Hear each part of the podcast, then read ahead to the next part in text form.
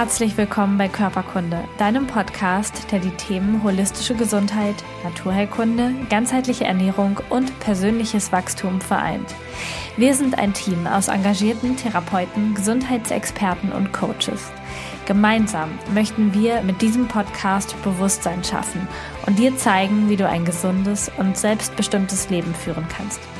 Alle Informationen über unsere Arbeit, eine Übersicht aller Podcast-Folgen und die kommenden Workshops und Events findest du auf körperkunde.com und auf dem Körperkunde Instagram-Kanal. Schön, dass du da bist. Jetzt wünschen wir dir ganz viel Spaß mit dieser Folge. Endometriose, Diagnose und wie kannst du dies als Chance nutzen? Heute haben wir eine sehr spannende Folge im Körperkunde-Podcast und zwar, vielleicht hast du das schon mitbekommen, haben wir uns äh, dem Monat Februar der Frauengesundheit ähm, zugeschrieben und heute befassen wir uns mit dem Thema Endometriose. Wir freuen uns sehr, dass du da bist und dass du diese Folge mit uns anhörst. Ich bin Karina, die Kinesiologin bei Körperkunde und heute haben wir uns ähm, einen speziellen Gast zu dieser Folge eingeladen. Und zwar darf ich dir jetzt Nina Svenja Lehmann vorstellen. Nina ist gerade in Mexiko, ich bin in Österreich und wir haben es geschafft, sehr unkompliziert, einen sehr schönen Termin für das Interview zu finden. Nina ist eben auch äh, Gesundheitscoach und Expertin für Endometriose. Sie hat sich auch dafür spezialisiert und behandelt das Thema und betrachtet das Thema als auch passend zur Körperkunde ganzheitlich. Und heute möchten wir sehr, sehr gerne von ihrer Expertise lernen. Und vielleicht kurz vorab oder auch wenn ich jetzt gleich mit meiner Frage starte.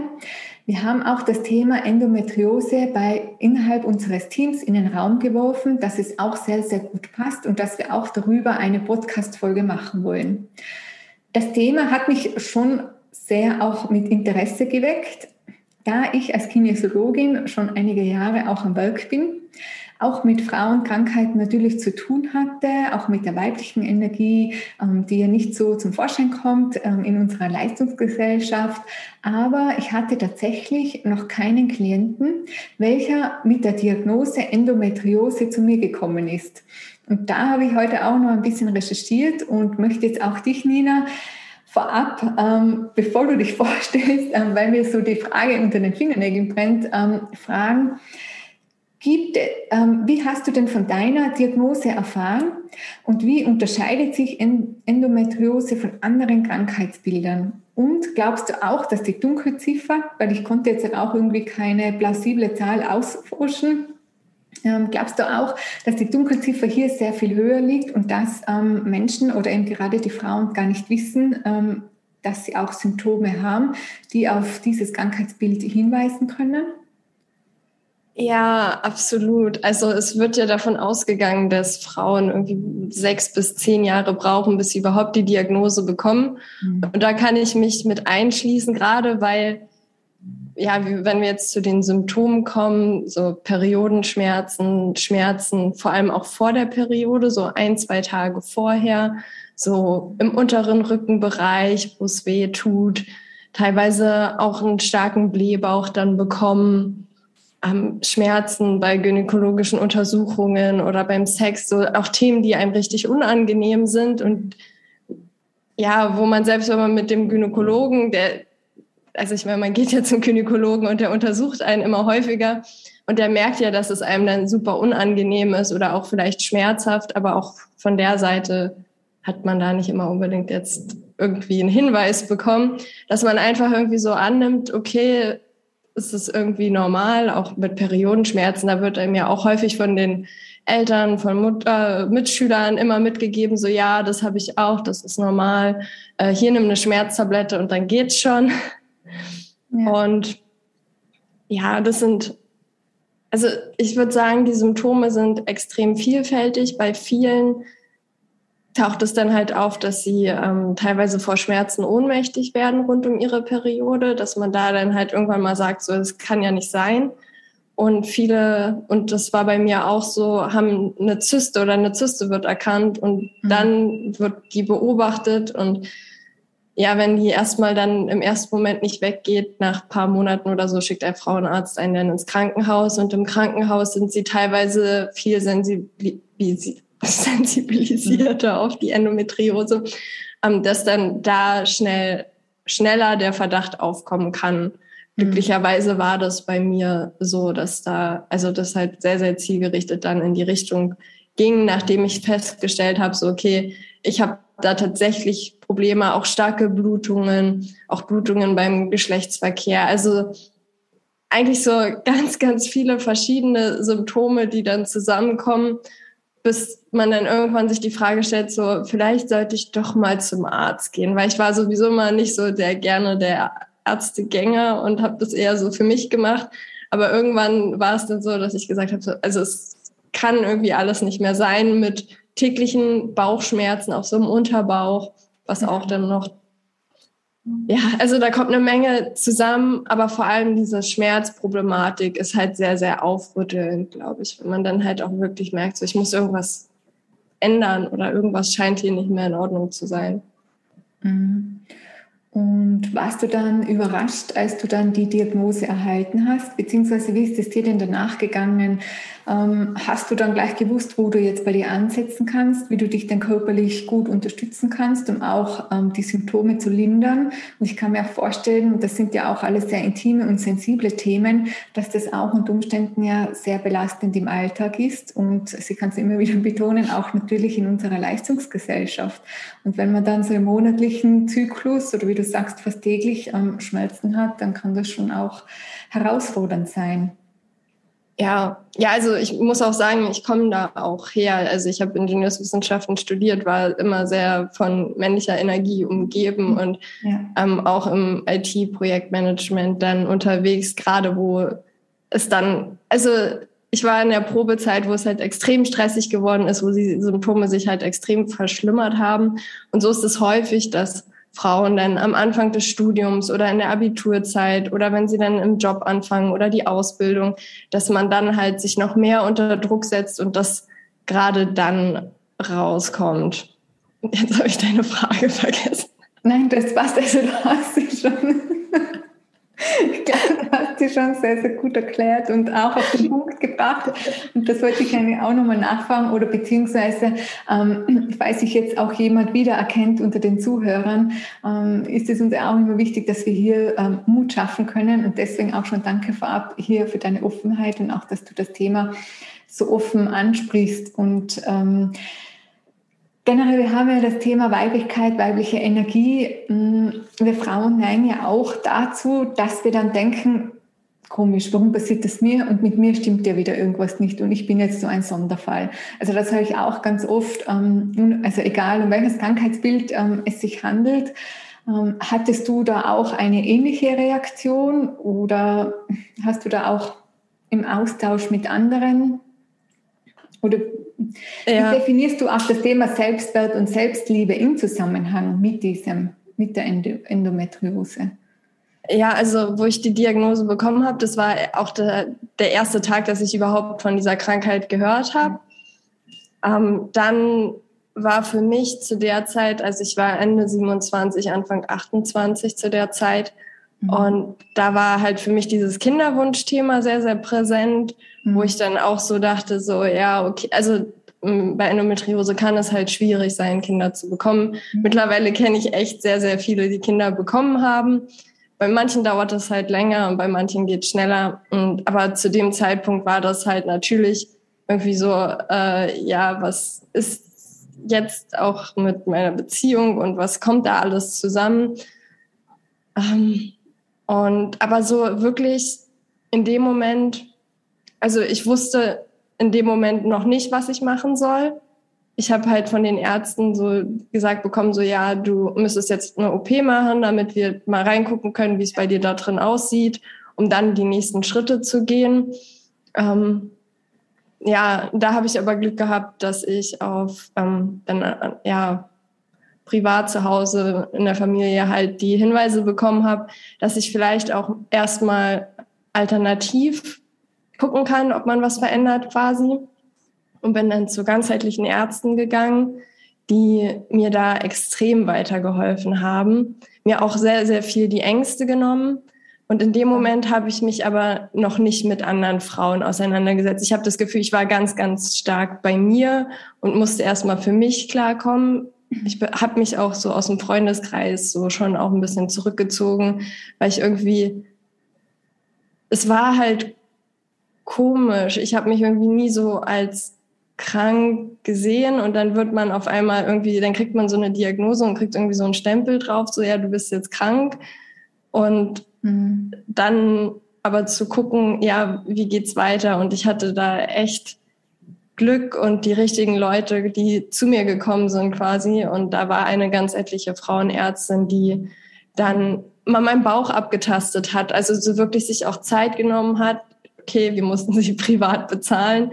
Aber ich wusste auch vorher gar nicht, dass man überhaupt zu, also zu privaten Ärzten gehen kann, auch wenn man äh, normal in der gesetzlichen Krankenversicherung ist und die dann halt privat bezahlt. Und dadurch, dass mir die empfohlen wurde, habe ich dann auch gedacht, ja, okay, dann versuche ich es einfach mal. Und ich, ich habe ja nichts zu verlieren.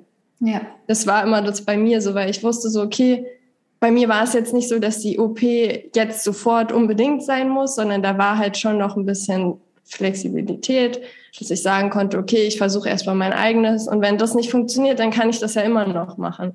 Mhm. Und ja, die Ärztin hat dann halt viel meinen Bauch abgetastet, hat mich wirklich irgendwie eine Stunde beraten und immer wieder untersucht. Und bei der, das fand ich so spannend, weil sie hat, da bin ich das erste Mal mit Kinesiologie in mhm. Verbindung gekommen, weil sie halt dann nämlich auf Unverträglichkeiten getestet. Okay. Ja. In, in, dem Moment wusste ich das gar nicht. Sie hat irgendwas gemacht und hat irgendwas von Gluten und von Milchprodukten oder Laktose so erzählt und hat mir dann danach den Hinweis gegeben, ich sollte mal auf Gluten verzichten. Und ja, das war halt, es waren jetzt auch nicht tausend To-Dos, sondern sie hat mir halt Mut gemacht, dass sie halt auch andere Patienten hatte, ja, die Endometriose haben, die auch eine Zyste hatten, die auch wieder weggegangen ist, mhm. die schwanger geworden sind und ich da jetzt halt ein bisschen mehr zu mir zurückkommen darf und ein bisschen quasi an, auf die Ernährung achten, ein bisschen ja, Self-Care. Also sie hat mir ein paar Pilates-Übungen gezeigt. Mhm. Jetzt aber nicht so diese volle Überforderung, sondern hier hast du zwei To-Dos. Ja. Und jetzt mach erst mal die. Und ich meine, man hat ja eh so einen Stress-Overload und in dem Moment war das halt so, okay, ich muss auf Gluten verzichten. Das ist schon schwierig genug, weil morgens, mittags, abends ist es einfach in der Ernährung überall drin gewesen. Mhm. Ähm, aber hat, ja, es waren für mich zwei sehr, sehr gute Ansatzpunkte fürs Erste. Mhm. Sehr spannend und interessant und auch natürlich, ähm, ja, wie wichtig und wie wertvoll die richtige Ernährungsweise für einen ist. Ähm, also da muss ich jetzt gleich einhaken, weil ich auch sehr viel äh, Unverträglichkeiten austeste. Und weil du sagst, du hast das ja gar nicht bewusst, äh, gewusst oder du bist ja gar nicht auf die Idee gekommen, dass du Unverträglichkeiten hast. Und das unterschätzen wir ja auch. Also zum einen unser Körpergefühl, weil wir das ja irgendwann einmal verlernt haben oder gar nicht mehr darauf lernen und darauf achten. Und zum anderen kommen wir gar nicht auf den Gedanken. Und ich habe das auch so, so oft, dass, ähm, okay, Gluten ist mittlerweile so in aller Munde. Ähm, also ich denke schon, dass wir da jetzt ein Bewusstsein dafür haben. Aber auch passiert es mir immer mal wieder, dass die Menschen zwar glauben, sie vertragen jetzt die Nudeln nicht, aber dabei ist das ganz etwas anderes. Dabei sind es die Nudeln in der, in der Kombination, aber ganz einfach, weil wir das gar nicht mehr merken und spüren. Und ähm, was auch ist, und das hast du auch so schön gesagt und finde ich auch super von deiner Ärztin, dass die dir einfach einfache Dinge, einen einfachen Fahrplan mit wenigen To-Dos gegeben hat, dass du diesen dann leicht umsetzen kannst. Weil ähm, das fällt mir auch auf oder auch ähm, bei uns innerhalb von Körperkunde, dass die Menschen dann immer glauben, dass das sehr aufwendig ist, sehr viel mit Zeit gebunden und sie sich sowieso sehr wenig Zeit dann für sich und für ihre Gesundheit nehmen und die dann immer das mit einem Overload und einem Verlust ähm, empfinden. Und dass das ja dann alles jetzt Verzicht ist. Oder wenn du zum Beispiel sagst, du hast jetzt auch unter verschiedenen Symptomen gelitten, unter Schmerzen, da musst du jetzt noch ähm, auf deine Nahrung achten wie ist es dir gelungen, ähm, dass du wieder auf deinen Körper, auf dein Körpergefühl hören kannst? Und welche Routinen verfolgst du denn oder wie konntest du denn für dich ein angenehmes Leben erschaffen mit dieser Diagnose? Oh, das ist viel gefragt. ja, ganz schön viel gefragt. Ja, also ich meine, am Anfang, ich war extrem überfordert von auf Gluten verzichten, muss ich auch, also muss ich ganz ehrlich zugeben. Es war zwar nur, verzichte mal nur auf Gluten, aber für mich war das so, dadurch, dass es halt überall drin war und der erste Impuls war, okay, ich habe dann irgendwie Salat gegessen und mhm. äh, Reis und irgendwie so. Ähm, und ich hatte, also da war mein Freund eine Riesenunterstützung, weil er halt schon vorher viel im Bioladen einkaufen gegangen ist und dann so, ja, da gibt's ganz viele glutenfreie Sachen und hier gibt's auch Kekse und hier gibt's auch dieses und jenes.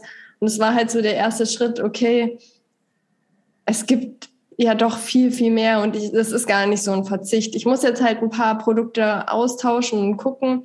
Und natürlich ist mir in dem Moment auch bewusst geworden, okay, Zusatzstoffe und der ganze Kram, der muss ja. auch raus. Ich habe die Kosmetik-Sachen auch rausgeschmissen und da darauf geachtet, dass es halt natürlichen Ursprungs ist. Mhm. Und dann habe ich mich halt selber immer mehr damit beschäftigt und festgestellt, so ja, okay, Gluten ist so der Anfang. Dann habe ich auch auf Milchprodukte mit verzichtet. Das ist aber so aus mir gekommen, Schritt für Schritt. Mhm. Ähm, dann war ich bei einem ganzheitlichen Arzt. Da war dann ein Parasitenthema ganz, ganz extrem. Also es wird ja auch vermutet, dass Endometrioseherde parasitenbelastet sind in der alternativen Medizin, ja. so in der Schulmedizin. genau, und dann habe ich da, also wirklich, ich glaube, ein, eineinhalb Jahre so mich komplett auf den Darm fokussiert und da mhm. über die Ernährung halt, also wirklich sehr clean gegessen, kein Zucker, also all das immer Schritt für Schritt rausgeschmissen, so bis ich dann halt an einem gewissen Punkt war. Ich hatte zu dem Zeitpunkt trotzdem immer noch ein bisschen Fleisch gegessen. Ja. Und hatte für mich dann aber mal experimentiert, weil ich habe, ja, ich meine, ich habe auch dann online irgendwelche Ernährungsberater gesehen und dieses und jenes und irgendeine war so nach dem Motto so, ja, man könnte ja mal mehr Fleisch essen. Und ich so, ach ja, okay, ich probiere es mal aus. Mhm. Und dann habe ich aber gemerkt, dass meine Periode viel, viel schmerzhafter geworden ist. Und dann so, okay, nee, das ist nicht der richtige Weg. Und dann war ich auf einem Retreat. Das war da gab es nur veganes Essen und da habe ich halt gelernt, wie lecker veganes Essen war. Und danach bin ich eigentlich wiedergekommen und war so, ich brauche das alles nicht mehr. Also, also ich habe ich war, ich hab jetzt kennengelernt, was da alles Leckeres ist. Ähm, genau, und seitdem bin ich, ich glaube, so zu 99 Prozent vegan. Ich würde jetzt, ich bin jetzt überhaupt nicht so, dass ich jetzt sage, so extrem strikt so, wenn ich mal auf irgendwas Appetit habe, was ich früher gerne gegessen habe, dann esse ich das. Aber prinzipiell achte ich einfach darauf, so sehr entzündungshemmend zu essen. Ich habe dann auch mal gefastet. Also ich habe für mich viele Sachen ausprobiert, die zu mir gekommen sind. So, das war jetzt nicht so der erste Impuls, dass ich jetzt irgendwie faste, weil ich auch von Statur halt eher sehr, sehr schlank ja. bin. Um, ähm, aber in dem Moment, irgendwie nach zweieinhalb Jahren war das damals, da habe ich dann gedacht, okay, jetzt ist das vielleicht nochmal ein Schritt, so um wirklich noch mehr Ballast loszulassen, den Körper wirklich mal da ganz zu reinigen und dann es wieder aufzubauen, Schritt für Schritt. Und ja, ich meine, zwischendurch ist dann noch Laura Seiler und Persönlichkeitsentwicklung ja. dazugekommen. also es, es, es ist irgendwie immer so Schritt für Schritt in mein Leben hat sich halt immer wieder was verändert, was angepasst und ja. Also, okay, deine eigentliche Frage war zu meinen Routinen. Ja. Ähm, genau, weil ich bin, ja, durch Laura Seiler bin ich auf den Dr. Joe Dispenza gekommen. Da mhm. bin ich dann mal, ich war, ich war auch mal auf einem so Drei-Tages-Event von ihm gewesen. Cool. Ja. Das war, wow, ich, ich war total fasziniert und vor allem danach fand ich so spannend, weil meine Nichte, wie sie danach auf mich reagiert hat, war so, so als wäre man ein neuer Mensch. Ja, Wahnsinn, gell, wenn man die Energie verändert, was dann ähm, ja. passiert, gell? Ja. Genau, und deswegen, also da seitdem ist so Meditation, hm. wobei nee, Meditation war schon vorher. Ich weiß nicht, irgendwie bin ich auf Meditation gekommen, dann hatte ich mal mir, ähm, das war Hormon-Yoga, hatte ich mir so eins zu eins genommen, eine, die mit mir halt für mich persönlich so einen Flow entwickelt hat, den ich machen kann.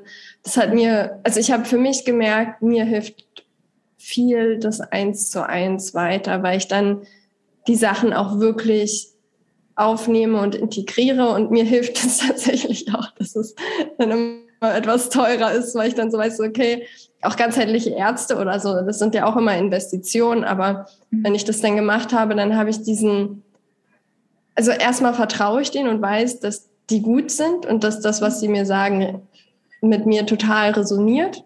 Ja. Und dann fällt es mir heute auch viel einfacher, die Sachen umzusetzen.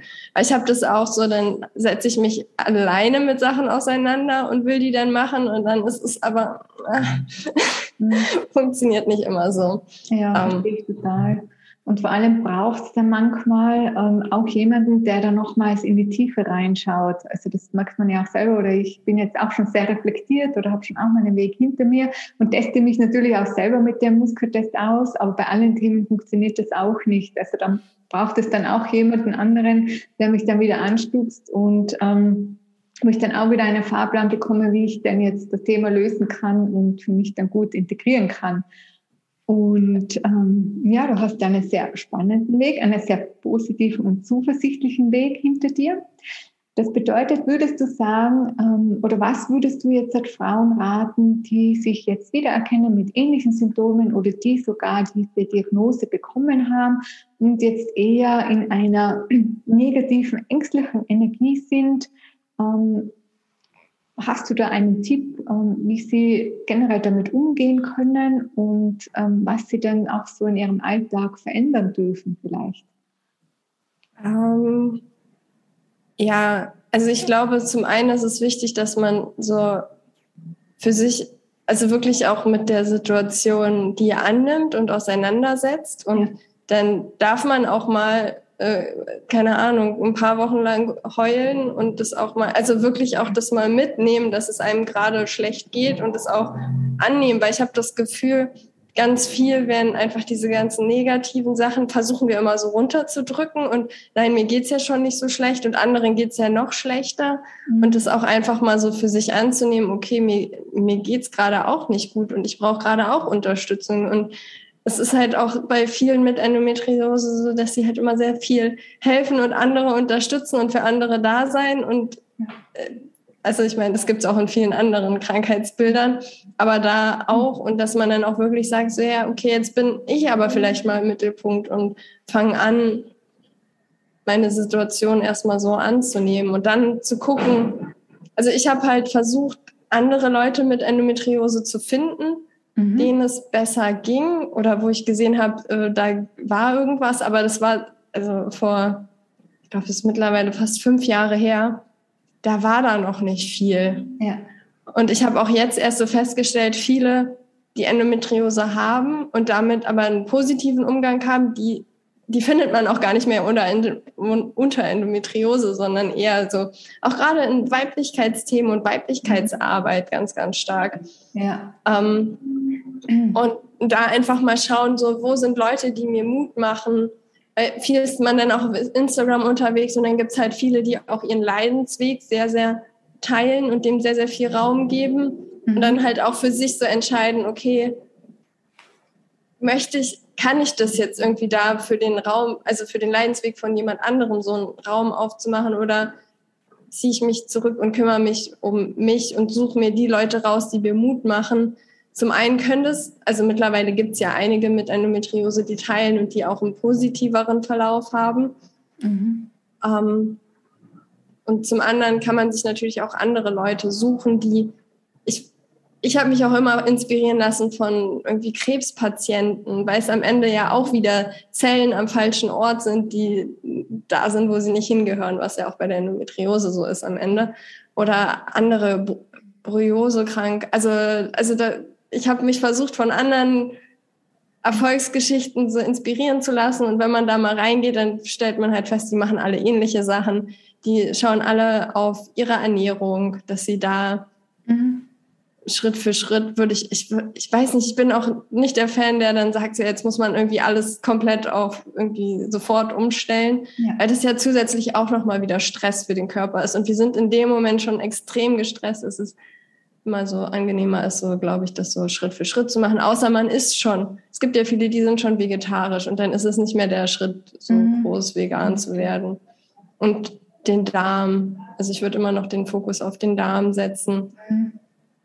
Ja, da zum Heilpraktiker oder ganzheitlichen Arzt gehen oder auch, also es gibt ja, also man kann ja auch ganz einfach anfangen mit irgendwelchen Online-Gruppenprogrammen oder das wird ja auch immer so mal äh, irgendwelche Detox-Wochen oder so, wo man sagen kann, so, okay, ich krieg zu Hause erstmal und fange da langsam an. Und wenn ich mich dann bereit fühle, dann gehe ich zum Heilpraktiker oder äh, ja, und ja, ich persönlich bin halt viel auch mit Psychokinesiologie unterwegs. Ja. Ich habe da eine sehr, sehr gute Heilpraktikerin und da kam für mich auch das erste Mal das Weiblichkeitsthema auf. So, bin ich eine Frau, so wo meine eine Körperhälfte war, das glaube ich gesagt hat, so nee, ich bin keine Frau und ich dann so wie es kann dann also auch dann, wo man so erstmal so Angst bekommt, so ja, was heißt das denn jetzt für mich so und dann ja gar kein Problem. Also das kann dann ja auf energetischer Ebene auch wieder aufgelöst werden ja. und das durfte ich da halt dann auch lernen und dann so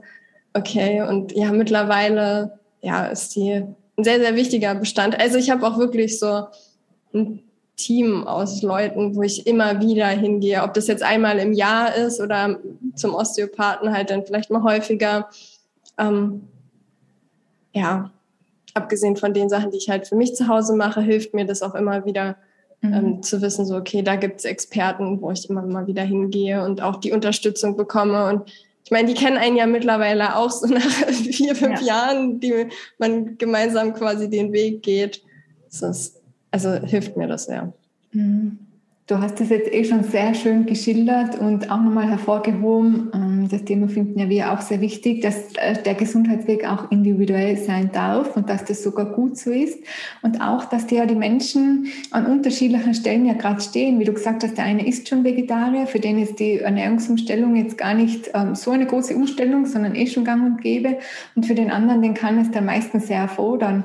Und auch, dass man sich nur in kleinen Schritten eben dem Thema dann annimmt. Also ich denke auch, dass die Akzeptanz und die Annahme, dass das jetzt gerade so ist, wie es ist, ähm, auch eines der wichtigsten Punkte ist, weil dann ist das ja dann der Teil wieder von dir. Und sonst stoßt du das auch immer wieder ab. Und ich sage das auch immer zu den Klienten, die zum Beispiel auch eine Hautkrankheit haben oder sich dann auch nicht mehr so als Frau fühlen wir das am liebsten so verstecken möchten. Wir brauchen uns gar nicht mehr verstecken und wir dürfen uns auch ähm, diese Weiblichkeit wieder zurückholen. Und das ist auch schön angesprochen, dass da auch natürlich äh, psychosomatisch ähm, natürlich auch ganz andere Themen noch dahinter stecken. Auch Anteile, die man vielleicht ja natürlich auch unbewusst oder auf der unterbewussten Ebene ähm, ja so immer so verdrängt hat und die haben dann ja gar keinen Raum gehabt. Und wie du sagst, du kommst ja auch aus einem männlichen dominierten Beruf oder gerade so in einer Leistungsgesellschaft. Ähm, wir Frauen sind normal zyklische Wesen und müssen aber genauso funktionieren oder unsere Arbeitswelt ist so aufgebaut und da dürfen wir auch uns das eingestehen und auch nach anderen Lösungen Ausschau halten und nicht mehr Pausen und Entspannung als Schwäche ansehen. Das fällt ja. auch ganz oft ähm, auf, dass das ähm, auch noch so in unserem Gesellschaftsbild ist. Und wie hast du denn diese Diagnose oder diese, ja, deinen Umgang mit, der, mit dieser Krankheit, wenn ich es jetzt so nennen darf, für dich nutzen können? Du hast ja dein Berufsfeld dadurch äh, umgewandelt und du hilfst und unterstützt jetzt auch anderen Frauen, wenn ich das richtig verstehe. genau, ja, also genau, ich hm ja, also genau, ich war halt vorher so klassische Angestellte von, ja, also ich hatte schon ein bisschen Flexibilität, weil ich in einem Startup gearbeitet habe. Das war schon gut auch für den Heilung, also ja, für den Heilungsprozess und auch für Heilpraktikertermine und alles. Aber irgendwann war ich da an dem Punkt, dass ich gesagt habe, so, ich habe das Gefühl, um noch mehr zu heilen muss ich kündigen. Mhm. Und dann habe ich Anfang 2020 gekündigt und war dann auch erstmal auf Bali gewesen und habe da auch für mich festgestellt, so, wow, meine ganze Hormonproblematik und auch Schilddrüsenunterfunktion hat sich dadurch nochmal extrem gewandelt und ist innerhalb von ich glaube, das waren sechs Wochen oder so zwischen zwei Bluttests von Unterfunktion zu funktioniert normal. Mhm. Wahnsinn. Das war, das war schon irgendwie, ja, sehr erstaunlich. Also Sachen, wo ich immer so denke, so, das kann ja eigentlich gar nicht sein, aber doch, es kann sein. Und manchmal geht's schneller, als man denkt. Ja. Manchmal geht's aber auch viel langsamer, als man denkt. genau, und da habe also in der Zeit habe ich mich zum Gesundheitsberater weitergebildet und habe mich dann ähm, ja damit dann selbstständig gemacht und habe Frauen, also vor allem mich auf Frauen halt mit Endometriose spezialisiert und da ja, mhm. beraten im Eins zu eins, aber auch in Gruppen. Also gerade so diese Darmproblematik und den mhm. Körper besser kennenlernen, auch wie Verdauung funktioniert und da die Zusammenhänge. Ich habe immer irgendwie so das Gefühl, das war so bei mir so wichtig, dass ich verstehe, dass mein Körper eigentlich die ganze Zeit nichts anderes macht, als gesund zu werden und ich, wie ich ihn dazu am besten unterstützen kann und das einfach weiterzugeben. Genau. Genau. Also wir werden dann eh die Links ähm, zu Nina, wo du mehr Infos über Nina bekommst, über ihr Angebot, auch unter diese Podcast-Folge setzen. Und Nina, jetzt zum Abschluss, wenn du jetzt drei Tipps an uns vergeben müsstest, oder welche drei Gesundheitstipps kannst du denn so mit auf den Weg geben, der den Menschen jetzt so weiterhilft, so als Ansporn, dass man auch eine Chance und dass man auch sein Leben aus ähm, dieser Diagnose zu, ja, zu einem positiven Lebensgefühl kreieren kann? Schwierige Sache. Also ich weiß von mir, dass Ernährung für mich extrem wichtig ist und auch immer wieder den Zusammenhang festzustellen, der Ernährung immer noch auf meinen Körper hat und auf meine Psyche. Mhm. Also auch wirklich so diese Reflexion, sich hinzusetzen und in den Körper reinzufühlen.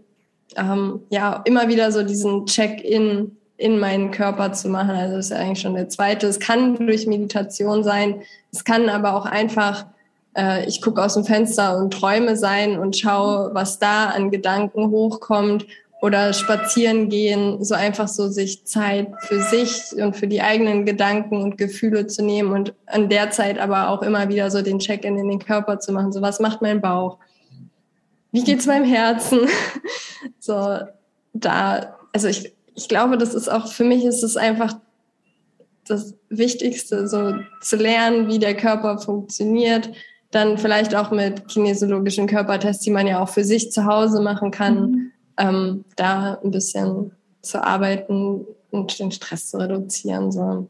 Mhm. Also ja, die Verbindung zum Körper ist, ja. ist also das ist der, der Tipp. Und wie man das jetzt für sich umsetzt, da gibt es hunderttausend verschiedene Wege, würde ich sagen.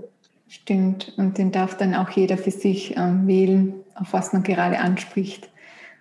Genau. Sehr schön gesagt zum Abschluss, Nina. Ähm, ja, vielen Dank, dass du da warst dass du Danke für die Einladung gestanden bist.